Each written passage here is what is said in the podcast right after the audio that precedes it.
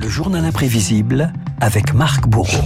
Il est 7h50 chaque matin sur Radio Classique. Il raconte l'actualité par l'histoire, les archives, la musique. Marc Bourreau et son journal imprévisible. Rediffusion ce matin. Marc nous racontait il y a quelques semaines la façon dont s'arrêtent les grèves.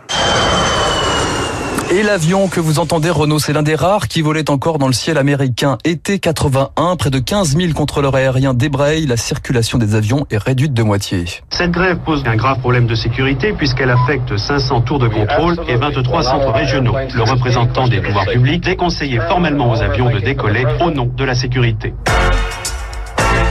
Et à la Maison Blanche cette année-là, Ronald Reagan et son univers impitoyable, le président fraîchement élu dégaine un ultimatum. Je dois dire à ceux qui ne se sont pas présentés au travail ce matin qu'ils violent la loi et s'ils ne reprennent pas dans les 48 heures, ils auront perdu leur emploi et leurs contrats seront résiliés. Résultat, plus de 11 000 employés recevaient euh, une lettre de licenciement assortie d'une amende globale de près de 5 millions de dollars.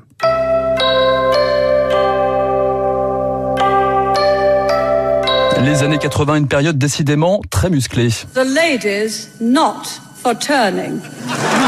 Renaud, vous avez évidemment reconnu Miss Maggie. Miss Maggie, Margaret Thatcher, 1984. La première ministre britannique lance la fermeture de 20 mines de charbon et déclenche la grève la plus longue du Royaume-Uni. Un an de mobilisation particulièrement violente, 11 000 arrestations, 20 000 blessés au total. Maggie la terrible, comme on la surnomme à l'époque, en fait la mère de toutes les batailles. Ce à quoi nous assistons, c'est une tentative pour substituer l'arbitraire du peuple à la règle de droit. Vous ne réussirez pas.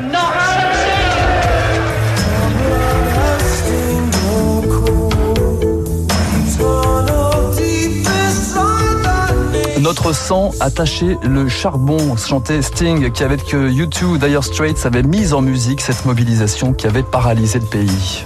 À Paris et dans la région parisienne, ils organisent leur vie en attendant la solution du conflit.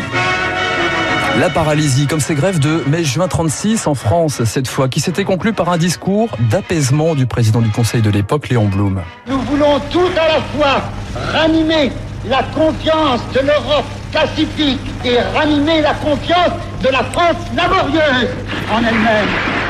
Tout le monde comprend quelle est la portée des actuels événements, la nécessité d'une mutation de notre société. Autre paralysie générale, autre discours d'apaisement, le général de Gaulle, mai 68, qui s'achève sur les accords de Grenelle et une manifestation gaulliste pour tenter de sortir la tête haute. En un instant, le pouvoir, ce fruit mûr prêt à être cueilli, est devenu acide et hérissé de piquant. Il n'en faut pas plus pour que la manifestation silencieuse de soutien au régime ne prenne spontanément sur le chemin historique qui va de la Concorde à l'Étoile l'aspect et les accents d'une fête nationale. L'addition des corporatismes et des égoïsmes qui existent et qui se manifesteront, je le sais, ne saurait arrêter notre élan. Novembre 95, Alain Juppé choisit de son côté le choc frontal, réforme de la sécurité sociale, alignement des retraites publiques privées. Et alors? Et alors, bah, c'est la galère. Oui, c'est la galère. La France découvre la marche à pied pendant trois semaines. Deux millions de personnes défilent dans la rue. Alain Juppé fait marche arrière et promet un sommet pour le travail et pour l'emploi. Il faut maintenant sortir de la confrontation. Je demande à chacun en son âme et conscience de venir au rendez-vous de l'emploi qui est aussi le rendez-vous de la France et des Français. La France est en train de changer. Désormais, quand il y a une grève en France, personne ne s'en aperçoit.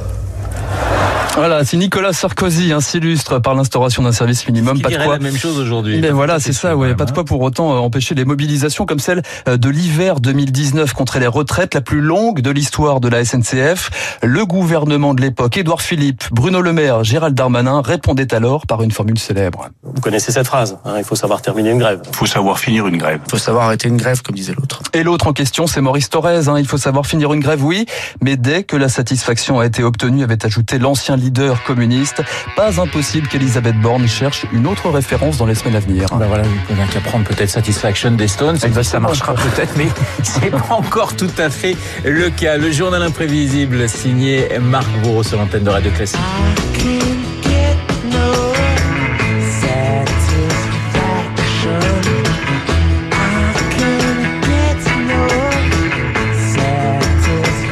Stones avec Satisfaction dans le journal imprévisible de Marc Bourreau. Il est 7h55, 100 milliards, un chèque à 12 chiffres pour le train en France.